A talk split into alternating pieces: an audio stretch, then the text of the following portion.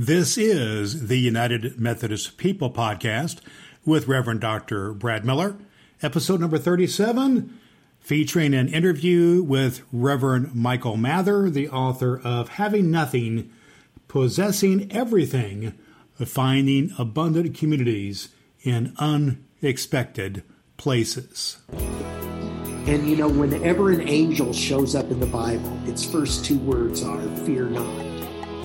And I think one of the things that's beautiful about that is it's an awareness that fear is present. I think we have acted so fearfully that we have not had the courage to speak to things. You don't have courage when you don't have fear. You only have courage when you have fear. Welcome to the United Methodist People Podcast with Reverend Dr. Brad Miller. Brad believes that strengthening the connection in the United Methodist Church is essential to accomplishing the mission of making disciples of Jesus Christ for the transformation of the world. The United Methodist People podcast helps clergy and church leaders connect with key insights, hear inspiring stories, and learn from the people making a difference in the United Methodist Church through conversation and commentary. And now, here's Brad. Hello, good people. Welcome to the United Methodist People Podcast with Reverend Dr. Brad Miller. It is our mission, it is our purpose to strengthen the connection in the United Methodist Church through conversation and commentary. And we're happy to have with us today an author of a book called Having Nothing, Possessing Everything Finding Abundant Communities in Unexpected Places. His name is Reverend Michael Mather. He, he, and I happen to be good personal friends. We went to college together, have spent a lot of time in ministry together. He is the minister of the pastor of the First United Methodist Church in Boulder, Colorado.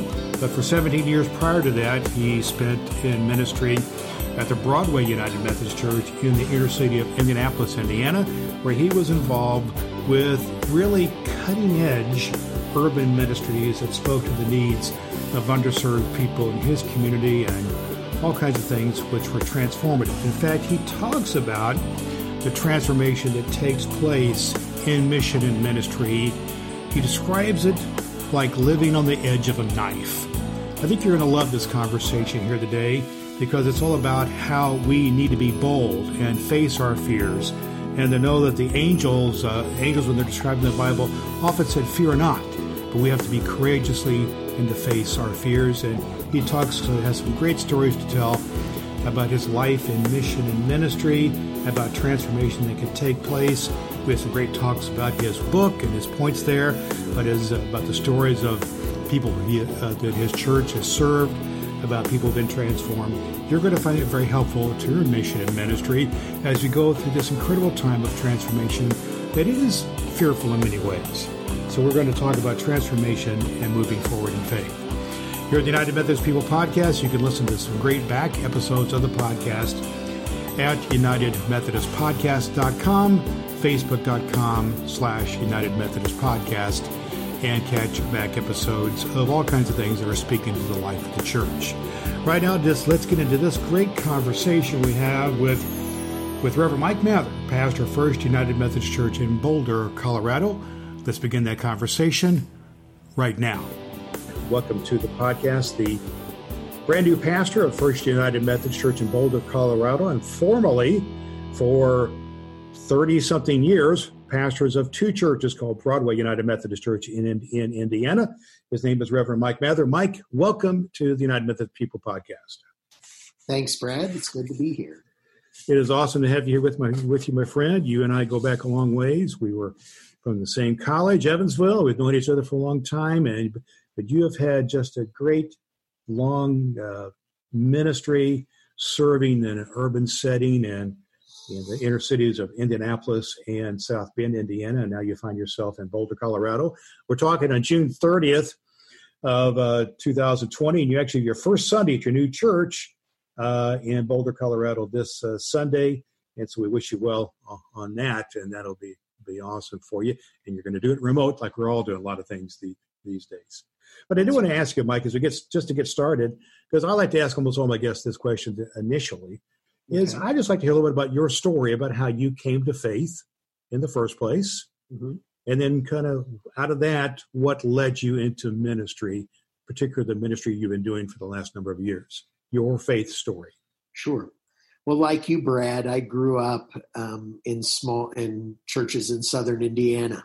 My dad Absolutely. was a United Methodist minister too, and um, I grew up in French Lick and Huntingburg and Whiteland, Indiana. Um, and w- I went off to college. Um, I I um, joined the church in Whiteland when I was a kid, and um, went on to college in uh, at the University of Evansville. And when I went to college, I was going to be a professional jazz trumpet player. And I remember some of that. I remember you practicing. yes, that's right.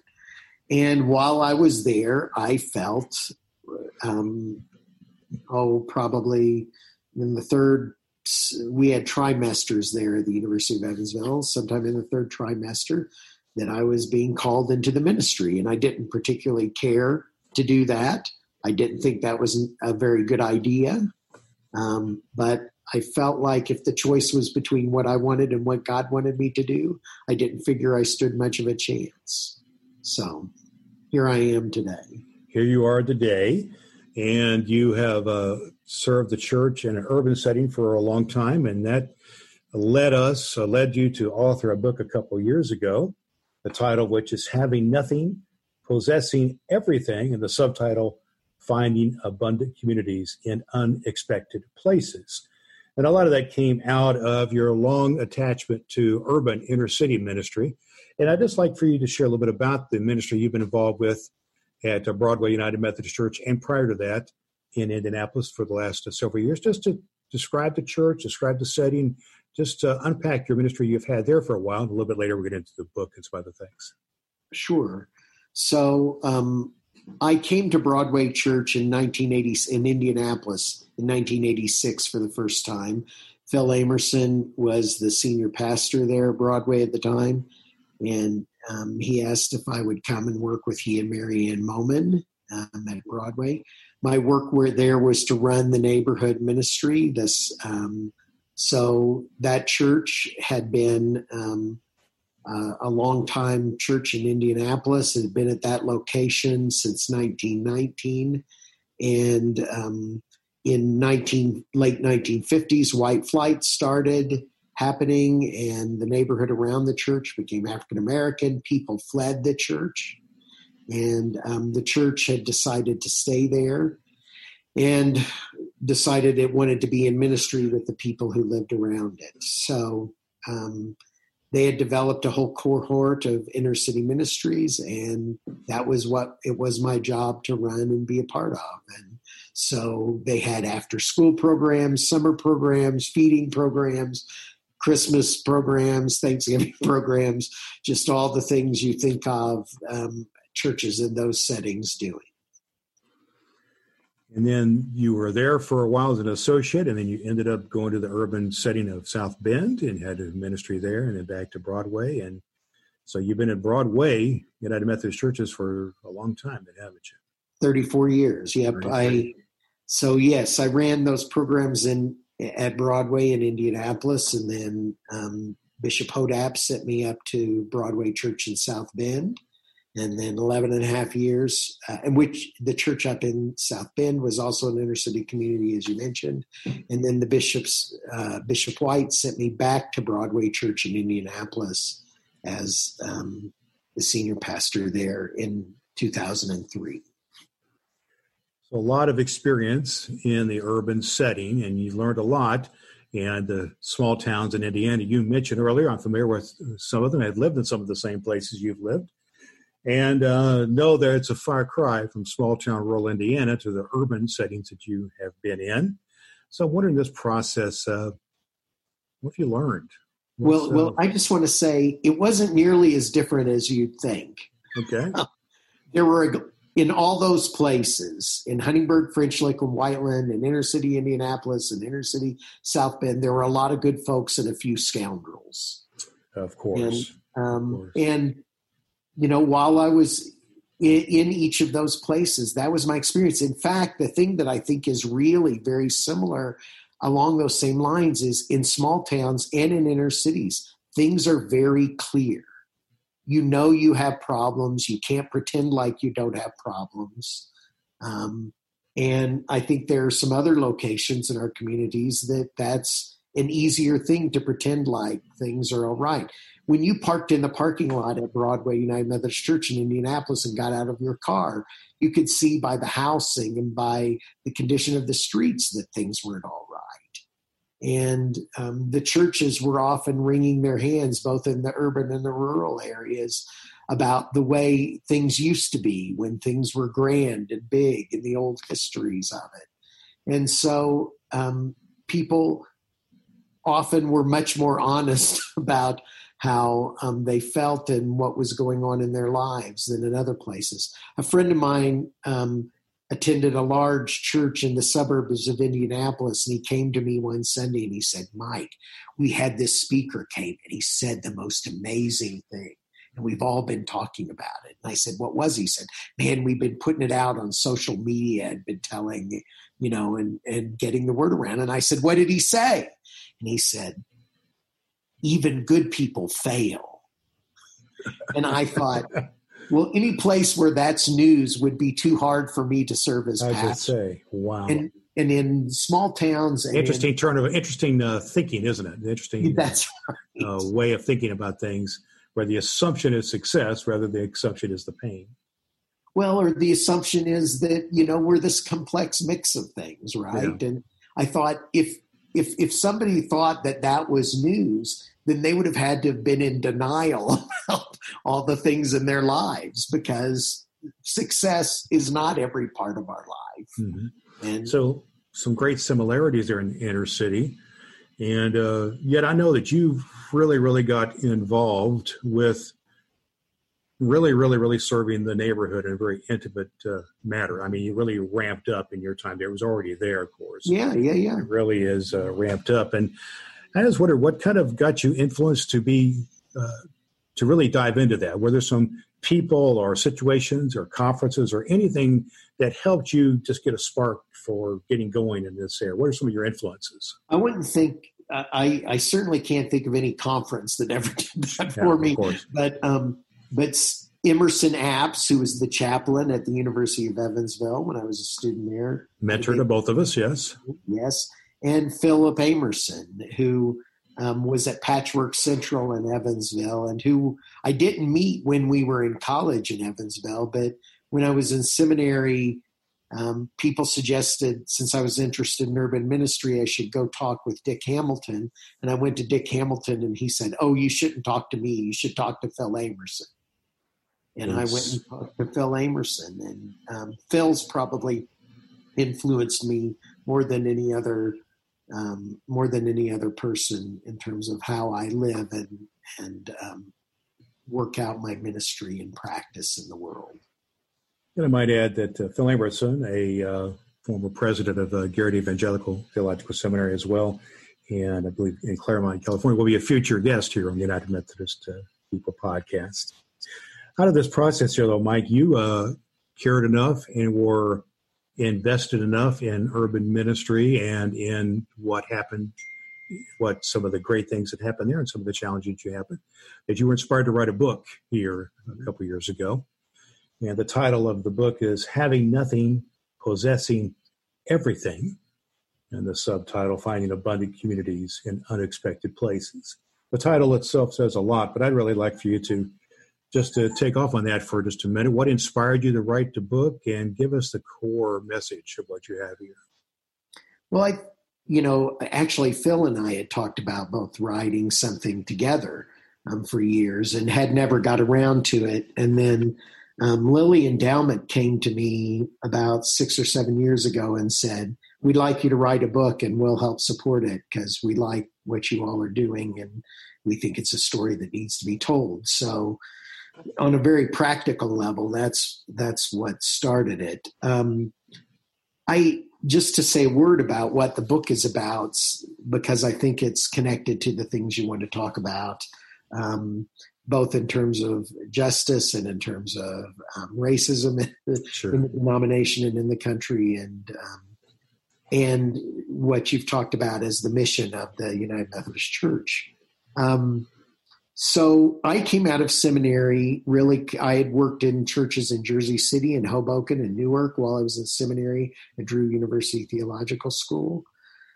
I was really committed to the urban um, to the urban community, and I wanted to help because there's nothing that a low income community needs more than a young person with 19 years of education uh, behind them to solve their problems. There you go. So, I I came in and um, so when I get to Broadway Church in Indianapolis the first time in 1986, I'm the first thing is there's summer program that's going on and the summer program at the time was not bad but it was basketball for the boys and cheerleading for the girls and very painfully we changed it over a couple of years and we built each week around a spiritual principle. We started every day with devotions. We ended every day with devotions. We had art, drama, recreation, music, history, math, Bible study, um, poetry, everything you can imagine for 250 young people, nine to five every day. Broke my arm, patting myself on the back. Felt so good about all of it. It was awesome. You know, funders loved us. People around the state um, and and beyond looked at us and what we were doing, and I mean, I felt great about it. But the last nine months I was there in 1991, I did nine funerals for young men under 25 years old in the four block radius around our church building. Oh, and it my. kicked the crap out of me. How devastating. And here I was thinking, oh, I'm doing all this good work. And people would say to me, but Mike, if you hadn't been doing this, it would have been even worse. And I said two things to that. One is, you're wrong. and the second is, even if you're right, this isn't good enough. You know, mm. most of those young people had grown up in and through the programming of the church. Here we are thinking we're doing so great and helping things, and young people are dying and it just knocked me over. The bishop sends me to this inner city church, a small inner city church in in Indiana in South Bend called Broadway up there, and I'm thinking, okay, I'm going to do better. This is my chance to do better. so I I go up there and um, I go and and we have it's this little church and we have a food pantry. There's 40 people in the church and the church runs a food pantry there. And when people come and want food from the food pantry, we get government surplus funds, so we have a government surplus form. And the form says how much is your income and how much your expenses. So it asks people, you know, prove to us how poor you are. So people would say, well, my income's $600 a month and my expenses are $1,200 a month well, we're a little congregation of 40 people. There's nothing we can do with that for one person, much right. less for all the people who come to us. And so, you know, well, what are we going to do about this, right? And so we just keep, you know, people come and we hand out the food. Well, that little church every Sunday, and this has been going on now for over 30 years, had has lunch every Sunday for anybody who shows up for um, for lunch and so after worship, I would always go downstairs to eat lunch. And on Pentecost Sunday in 1992, I'm downstairs eating lunch. And if you sat with me, you could come talk about the sermon. You know, you can imagine that everybody wanted to sit. Oh, yeah. There you go. You were Mr. Popularity, I'm sure. so we're sitting around the table, and this woman says, You said in your Pentecost sermon that Peter, reading from the book of the prophet Joel, says that God's Spirit flows down on all people, young and old, women and men. And I'm like, how good am I? I'm an excellent preacher. It's Somebody a, heard something, yes. It's a half an hour later and she remembers what I said. I'm awesome. and I'm like, that's right. And she says, so how come we don't treat people like that? Ooh. And I wow. Said, mm. so you went from a flying high and you got yeah. you got kneecapped, didn't you? That's right. And I said, What do you mean? She says, Well, you know, you said God's Spirit flows down on all people, young and old, women and men, but all you ask people about is how poor they are. If you believe that, how come you aren't asking people about that? It was a good question. So the very next day, we started asking people 10 pages of questions about what their gifts were. And I'm not talking about like the spiritual gift surveys that churches do. I'm talking about have you taken care of older folks? Have you taken care of children? Have you done it because you're on the job, because you're working somewhere, you know, um, because you've helped a neighbor out? Can so really fix, practical, pragmatic, hands-on type of things, right? Can you fix a toaster? Can you drive a car? Do you play a musical instrument? Do you sing? Do you grow things? If you grow things, you grow flowers, you grow vegetables. What do you grow? And this all came from the back of a little monograph Phil Amerson had given me years ago, written by John McKnight. and it was a survey that they would do in Chicago for people in this in a laundromat in a low income section of Chicago. Hmm. And I was like, well, we could use this here at the church. Why not? And do this and think about it. And so the, we asked three questions at the end. What three things do you do well enough you could teach somebody else how to do it? Because everybody has something they could teach. What three things would you like to learn that you don't already know? And who besides God and me is going with you along the way? So one of the first people who came to us was a woman who lived half a block from the church named Adele Almaguer. And she told us she was a good cook. And we said, prove it. And she said, what do you mean? And we said, well, you know, cook for the custodian, the secretary, and the pastor lunch on Friday. So she cooked for us. We paid her for it. It was great. So the leadership of the neighborhood organization was meeting. We said, don't meet somewhere else, meet here at the church and let Adele cook for you. So she did. They loved it. They paid her for it. Over the next nine months, she cooked for three things in the neighborhood. The Studebaker Elementary School had a PTA meeting she cooked for. The Southeast Side Neighborhood Health Center um, had an open house. They needed food. She provided it. Memorial Hospital in, in South Bend had a press conference in our neighborhood. They needed food. She provided it. Then the Chamber of Commerce called. We want to have an all day meeting of our leadership program in your church building. Well, that day works. We can do that. Well, since we're going to be there all day, we need to use your kitchen. They said, You can use our kitchen, but we would prefer you use our caterer. Mm. And they said, Okay. So we took 20 bucks, bought Adele a thousand business cards they said La Chaparrita Catering, spunky Tex Mex food. She fed 70 of the business and civic leaders in the community. They passed out her business card to everybody there. Through that, she got connected to the Michiana Business Runners Association. And a year and a half later, she opened up Adelita's Fajitas at the corner of 8th and Harrison and Elkhart. Now, what, what a story! Because what you did is you transformed. I want you to finish your story, but what I heard you transformed. The transformative piece I'm hearing is you're going from the church you know, making the step of faith on their own to provide a meal. And then she, one of the people being served, stepped up to make a contribution. So it's not just a point of receiving ministry, it is engaging the teamwork, the partnership with, with people. And everybody wants to be wanted, don't they? Everybody wants to make a contribution. Absolutely. Everybody. And that was the thing. All of a sudden, it's like, this is what I believe. You know, why don't I? You know, I didn't have to change my theology. This fit my theology. This fit our baptismal theology. This fit. Yes. And I'm like, then why haven't I ever thought of this before? And I realized it was because all our practices are built around scarcity.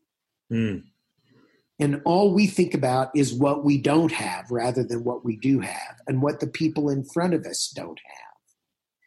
And you know, in this present moment that we are in right now with what's going on in this country, not only with the pandemic, but the awareness that's growing now among all parts of the population about what's been happening to black and brown people of color in this country for a long time. One of the things that's clear is that the mission I had been involved with in the past was racist. wow. I was looking at people for what they didn't have, not for what they did have. I thought I was there to make a contribution to their life rather than that God had poured stuff into them to offer not to me, not even to the church, but to the world. And that what Adele didn't need a training program, Adele needed somebody who could see and believe in her gift. Yes. And yes. because of the way I had thought I was supposed to do ministry, because of the ways we often do mission and ministry, I was not able to see that, even though it was true all along.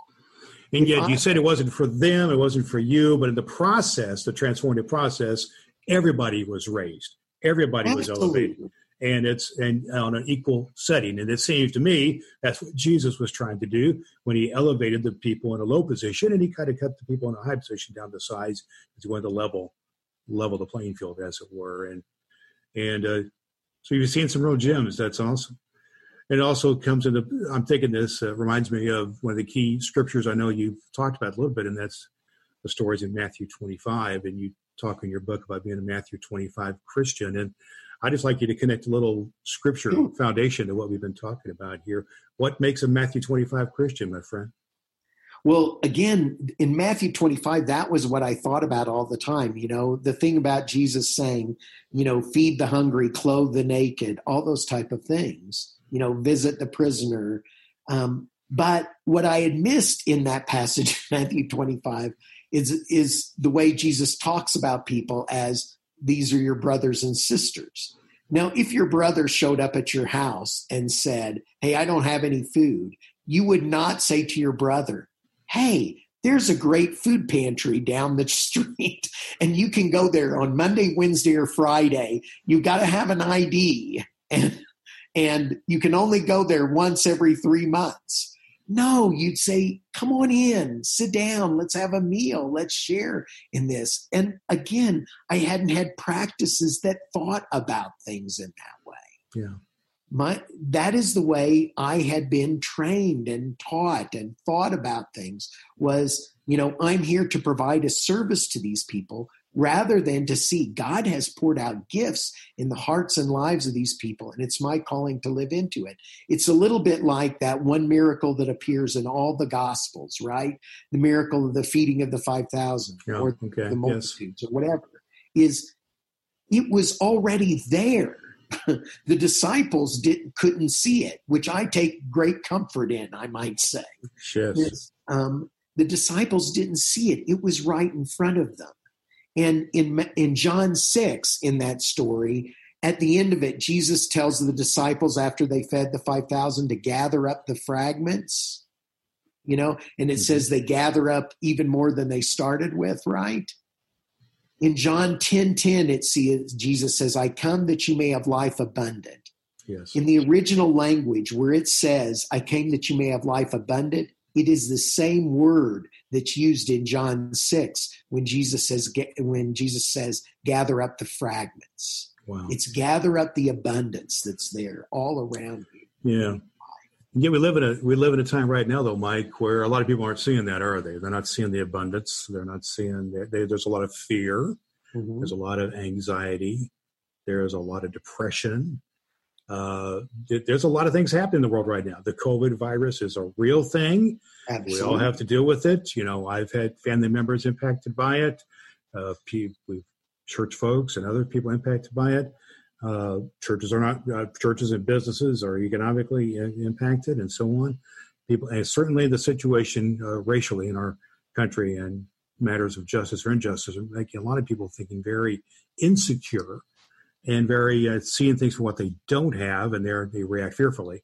And I've been preaching recently from uh, from First John, where it says, "Perfect love cast out fear, mm-hmm. be fully formed in love," which is this transformative thing we're talking about here.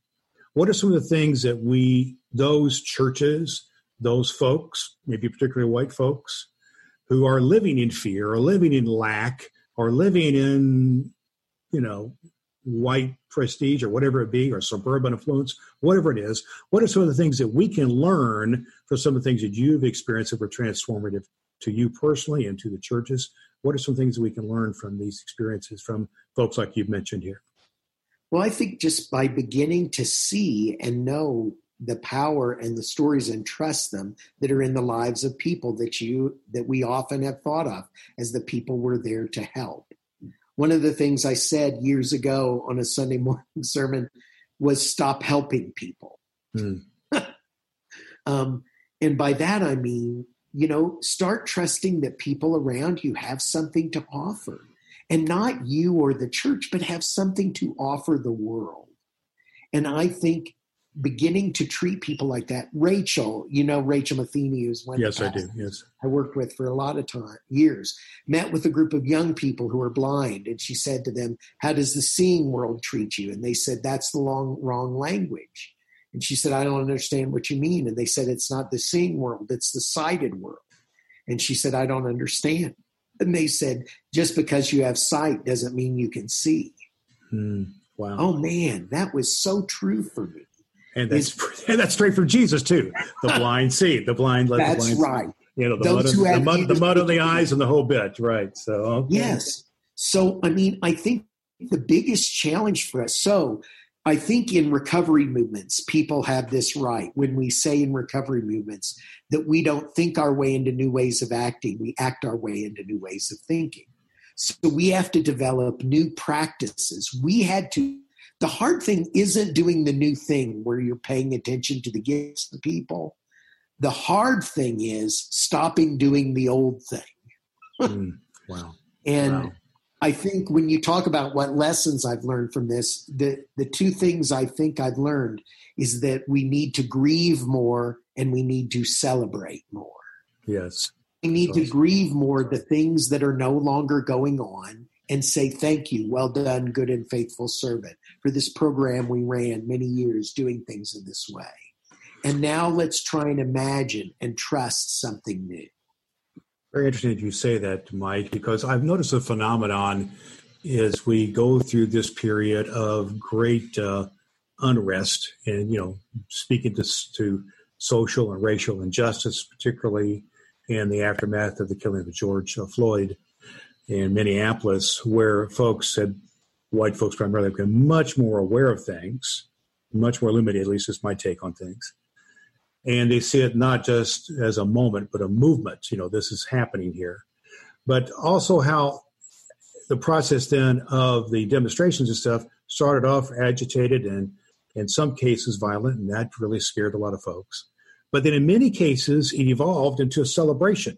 In many cases evolved to more like a parade and singing and dancing and other things happening. Because people were had some time to vent and grieve and then were celebrating. And so I just have that observation, and I wanted to get your take on things. I just kind of want your take on what is happening in our world right now uh, and how the church relates to that. This whole thing of the unrest that's going on of justice and injustice. Give me Mike Mather's take.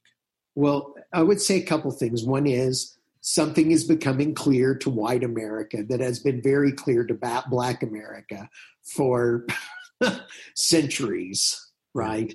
It's an illuminating and, moment. It really is. Yeah, yeah, yeah. And it is kind of fascinating that, you know, I mean, Brad, you probably remember this, but in Indianapolis in the 1980s, um, there was a young man named Michael Taylor who was shot at, who shot and died in the back of a police car, yes. handcuffed with his hands behind his back. Yes, very big story. And and, yes. and and the police claimed that he shot himself.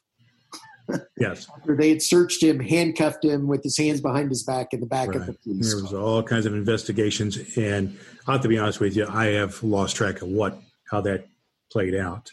Well, there was never charges brought, but there was a civil suit brought in Hamilton County um, against the police officer, and actually, the civil suit the family won. okay. um, but um, in Hamilton County, no less. But wow. Um, but there was never a criminal case against. And all I'm saying is this is not new. It happened a long time before then. It happened in that time back in the 1980s, and it's happened continuously up until this present moment. Well, it's not just a matter of uh, 40 minutes or 40 years, it's 400 years or That's whatever it is. It goes back to the whole history of our country. It just, we are in a moment, it seems to me, we're in a illuminated moment. We have an opportunity for either a total collapse of everything or an opportunity for something new to happen. And uh, I'm we'll see how it shakes out. But I have I have at least a little bit of hope that we could see some transformation. Uh, well, and I think what you know this pandemic moment is interesting with this because it's like we can't do business as usual. Okay, if we can't do business as usual, then what does it look like new? People can't do you know the types of feeding programs and the type of after school programs and the stuff that they were do- doing um, when we weren't in a pandemic moment but now that we have this is like the moment right? when we can imagine this differently when we can think about this differently when we can do this differently when we can act our way into a new way of thinking. And so there's possibility for me in this moment that I see because we're just forced out of the we can't do things the way we have been doing whether that's worship on sunday morning or any of the other types of things we did all during the week. Sure.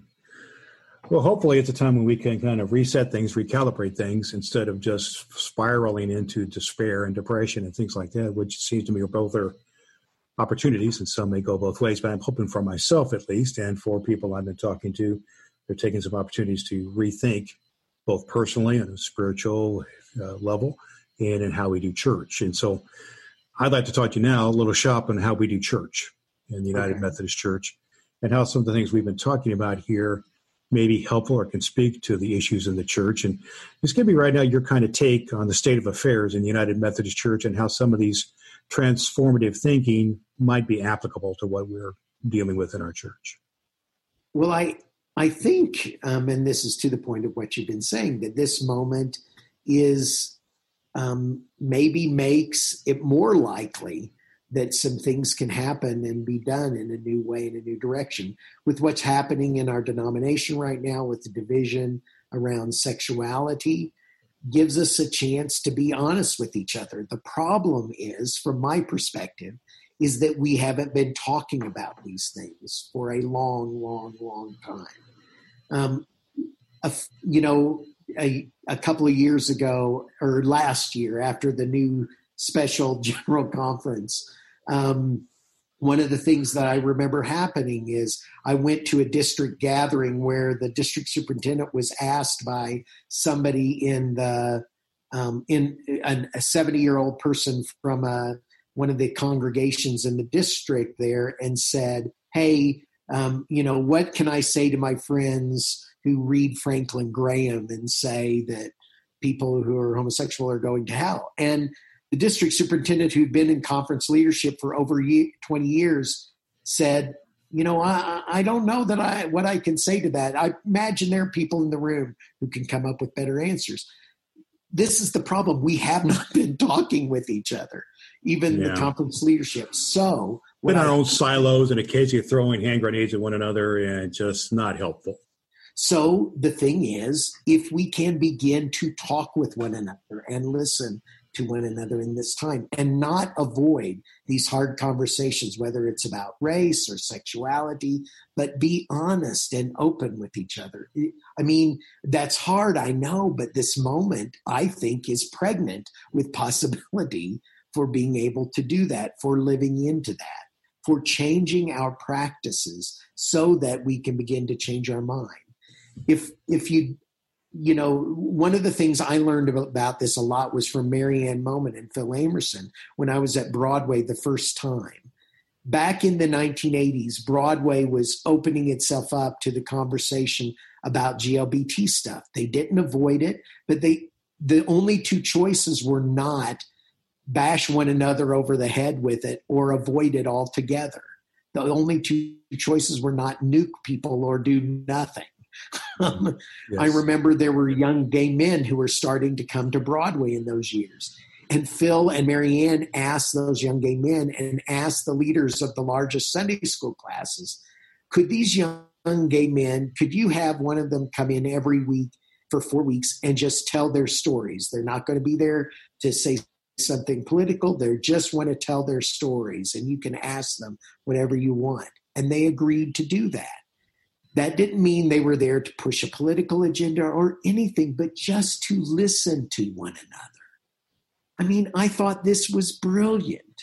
Um, and we have, um, we don't have these conversations. And um, I wrote to um, one of our bishops not too long ago because I said, look, you know, what's happening in terms of gentrification in cities right now is that the suburbs are going to become the new inner cities, right?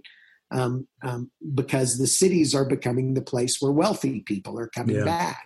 And True. so people in the neighborhood around Broadway Church in Indianapolis are being moved a lot out to the far east side. And when I say out to the far east side, I mean east of 465, east yes. of the ring around the city. Right. And I went and visited parishioners from our neighborhood who'd been moved out there. and they were living in places that were surrounded by 12 feet high of um, you know fencing and when you went into that area the the condos that are there are falling apart and the streets are broken and buckled and the sidewalks aren't and that's out by mount comfort that's really close to mount right. comfort right. well when when when poor people first moved into the neighborhood around Broadway in Indianapolis, Broadway in Indianapolis was not ready for it. And I remember saying to, um, you know, superintendents and the bishop, you know, we have people at Broadway who live through all this, and we're happy to have them, the people who live through all this, come and tell you all the mistakes we made. Mm. and nobody Telling the story. Now, maybe there's yeah, a chance to do that.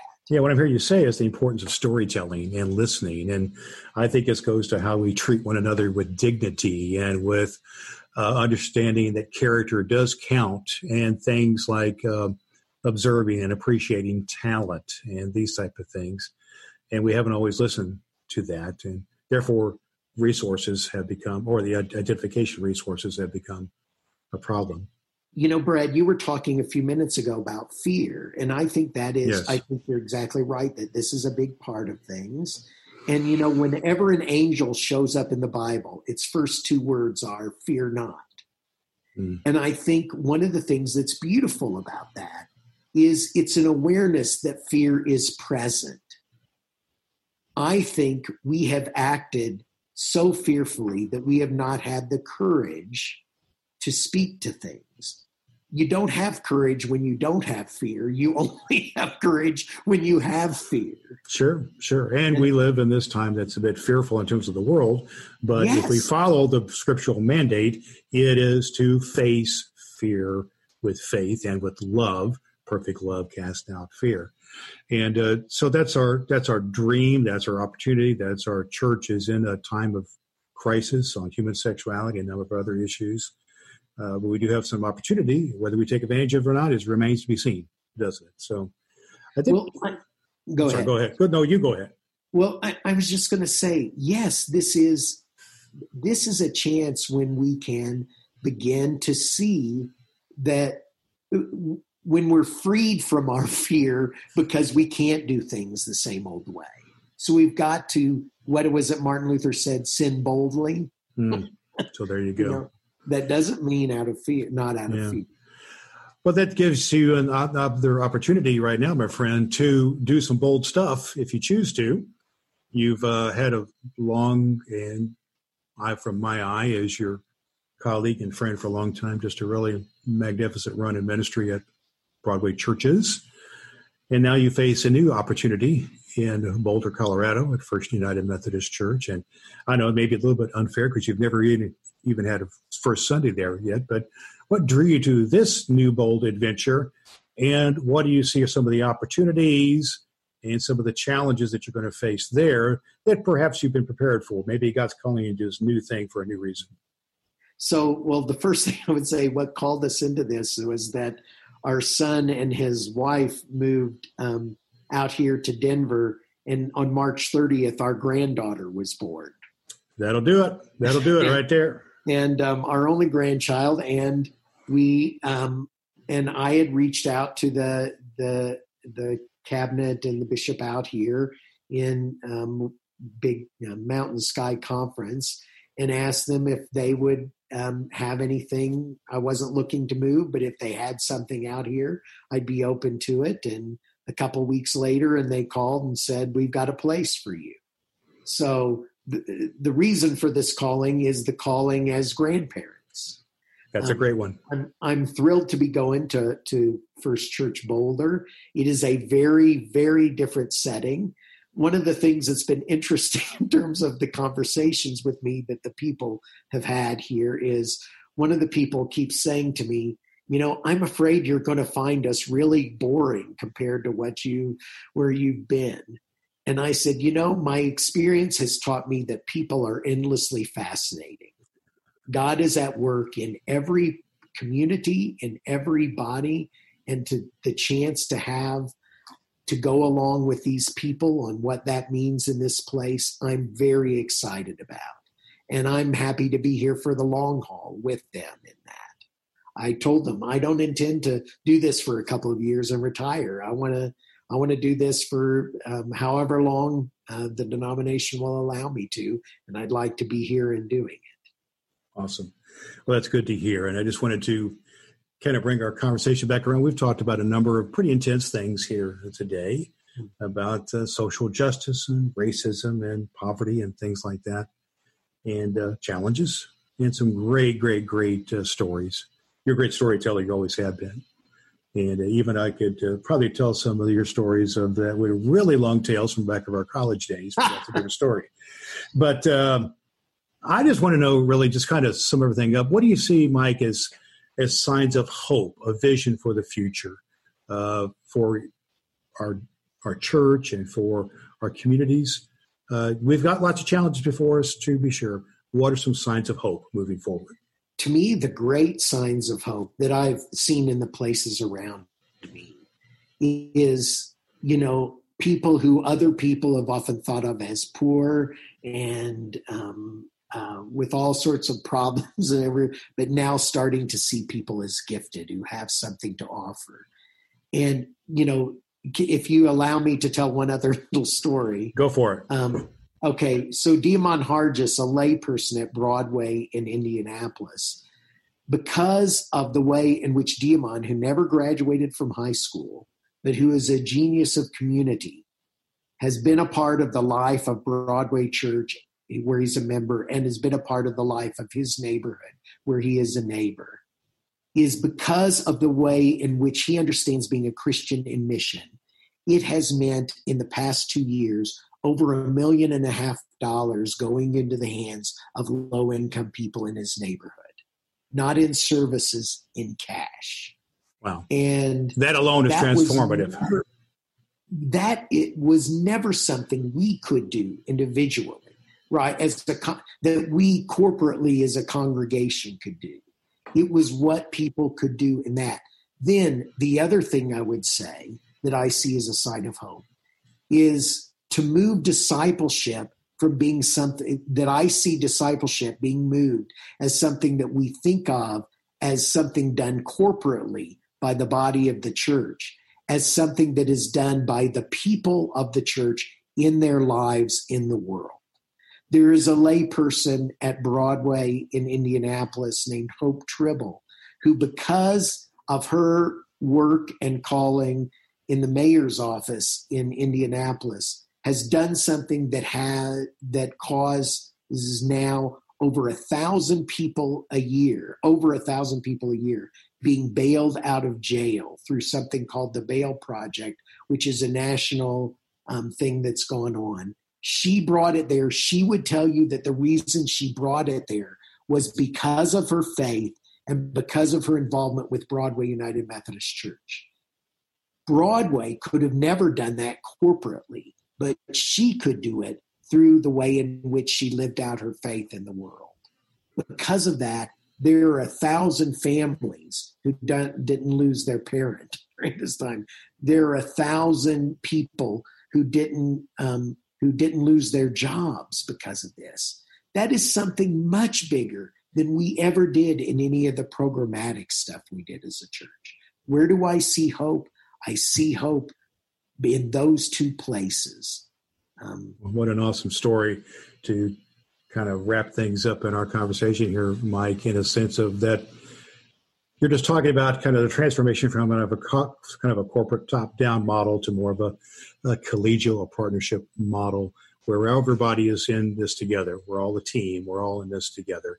And uh, it seems to me that's a pretty Christian uh, thing to be about, where uh, Jesus was certainly spoke to the people in a low position in life, you know, the prostitutes, the people in the fields, the fishermen, and so on, brought them up, took the Pharisees and some others, brought them down, and said that and his love for is for all of us equally, of all parts of life, and that uh, and there's no fear. Uh, and perfect love cast out fear. And the book, the, t- the title of your book, I think, uh, says a lot about what we've been talking about here, and how we can start to pay attention to these things, be a noticer of people, be a noticer, pay attention. And that the title of your book, uh, Mike, is having nothing, possessing everything, finding the abundant communities in unexpected places. And I assume folks can get this at Amazon and other places that they want to get it as, as well. Cokesbury, anywhere. Awesome. they we'll can put, write me. well, we will uh, we'll put all that in our show notes. And uh, well, I want you to share how they can write you, email you, or whatever you want to say, and, and they'll sub in audio, and then I'll put in the show notes as well. How can people get a hold of you? So they can email me at Mike D, like dog, D Mather at gmail.com. Um, or they can text me at 317 696 5699. Awesome. Well, what a pleasure and what a joy for me. We go back, uh, hate to say how long we go back, but it's, but it's uh, several decades, let me put it that way. Yes. And it goes uh, into the 1970s. I hate to say that, but it, it does. does. It does. But uh, you're a great friend. You're a great transformative powerhouse of a person. And God has done a great work through you and will continue to do great work through you. And that's an awesome thing. I'm proud to say that, that uh, you're my friend. And I look for more good things coming out from you. And I hope some other uh, books and other things coming out of you. I think you maybe maybe a, a maybe a online course or something like this. Maybe something. Well, actually, um, De'Amon Harges, who I just mentioned, and Shauna Murphy and I are writing a new book. Awesome. So, well, yes. We'll look forward to that. When it comes back around, we'll have another conversation. He is the author of Having Nothing, Possessing Everything, and the pastor, or soon to be a pastor, of First United Methodist Church in Boulder, Colorado. My friend, Reverend Mike Mather. Thank you for joining us today on the United Methodist People podcast with Reverend Dr. Brad Miller. I just want to thank uh, Mike Mather for being my guest today here on the United Methodist People podcast. Uh, it was some points of personal privilege for me to have a conversation with him. He and I are great friends. We go back to our college days together, and I just remember lots of long talks in our dorm rooms talking about uh, mission and family and churches and life together and how we really were called to be impactful to be instruments of God into this world and to the local church. And, and I know that he certainly has been a bold leader, an innovative leader, a transformative leader in that. So I hope that you heard uh, the stories that he told and take that to heart. And check out his book, Having Nothing, Possessing Everything Finding Abundant Communities in Unexpected Places. A couple takeaways I just want you to hear was his thoughts about hope for the future is not a corporate top down type thing in the United Methodist Church, but it is a community, a true community where even those who many people consider the poor or with problems or persons we may see in the light of the context of their life and ministry of having not quite uh, much to offer as some people might think. But he shows us how those are the people those are the people in our neighborhoods and community that are gifted and have something to offer to mission. And discipleship is done through all kinds of people in all kinds of ways. It's not a corporate thing, it's a personal community thing. And I think, especially in this time of upheaval and as we transition in our United Methodist Church to whatever is happening, let's remember that's about relationships. Relationship with Jesus Christ, first and foremost, and relationships with one to another, and the building of community and wherever that comes from, it's impactful. So I just want to thank Mike for being our guest here today. Listen to this podcast, pick up his book, look for more stuff to come from Mike uh, as well moving forward as he has a lot more things to offer. Here at the United Methodist People Podcast, we offer you an opportunity to listen to great speakers and authors and bishops and teachers and leaders who can speak into your life to help strengthen the connection in the United Methodist Church. Yes, even in this time of turmoil, to strengthen the connection in order to achieve our mission of making disciples of Jesus Christ for the transformation of the world. I'm here to be helpful. My name is Reverend Dr. Brad Miller, a local church pastor in Indianapolis. Been in ministry for 40 years. Love doing what I'm doing. If you want to reach out to me, you can do so through the website, UnitedMethodistPodcast.com, or through the Facebook page, facebook.com slash United Methodist Podcast. Until next time, friends, it's been good to be with you, and I want to encourage you to always, in our tradition as United Methodists in the Wesleyan tradition, to always do all the good that you can. Thanks so much for listening to the United Methodist People podcast with Reverend Dr. Brad Miller. You can continue the conversation and commentary about strengthening the connection in the United Methodist Church to accomplish our mission of making disciples of Jesus Christ for the transformation of the world. Visit the United Methodist People podcast on the web at unitedmethodistpodcast.com and connect at facebook.com slash United Methodist Podcast. And always do all the good you can.